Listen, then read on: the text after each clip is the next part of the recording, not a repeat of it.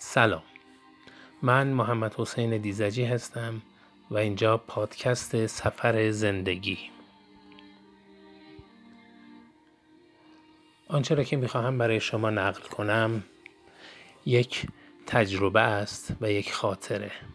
خاطره که بارها تکرار اون رو دیدم توسط افراد نیکوکار که شاید یکی از اونها هم شما باشید.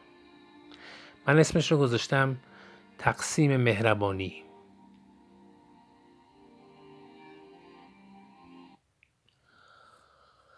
از شهرستان اومدن و زیر سایه درختان حاشیه بیمارستان دولتی پایتخت مسترب و نگران نشستند. یکی با تلفن آخرین اطلاعات دریافتی از وضعیت بیمارشان را به مادرش در شهرستان گزارش می‌دهد. دیگری منتظر جواب بستری شدن مادرش است. در بین گروه سوم که حدود هفت یا هشت نفر هستند دو نفر سر به میله ها گذاشتند و گریه می کنند. پدرشان تصادف کرده و حالا خبر دادند که مرگ مغزی شده است. خانواده پذیرفتند که اهدای عضو کنند. ساعت کمی از ظهر گذشته که خانواده با یک خودروی سواری از راه می رسند. با همراه هر بیمار که از شهرستان آمده یک حال احوال کوتاه و بعد به تعداد اونها چند پرس غذای گرم تحویل میدن.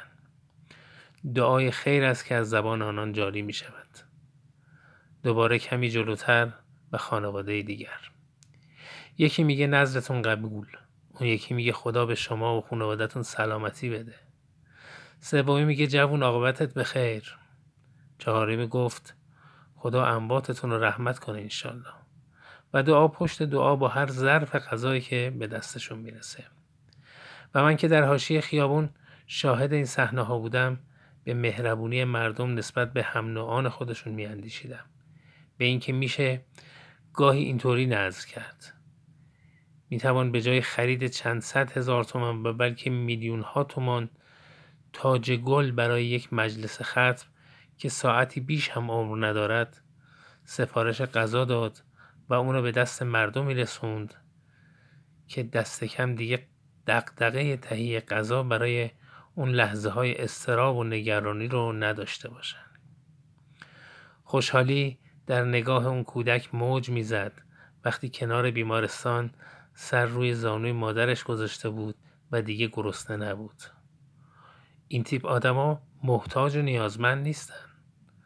اما با این همراهی زمان را به خاطر اینکه دیگه در این شهر دنبال خرید غذا نمیرن بهشون هدیه کردیم.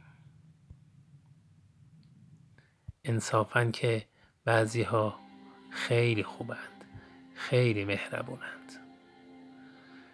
تلاش کنیم ما هم خوبی هامون رو وسعت بدیم و دیگران رو شاد کنیم.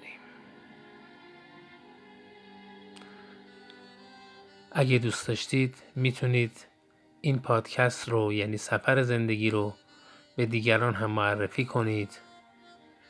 تا اونها هم شنونده این نوع مطالب باشند. خوبی رو هر جوری که بشه می‌تونیم گسترش بدیم. شاد باشید و سربلند و سلامت.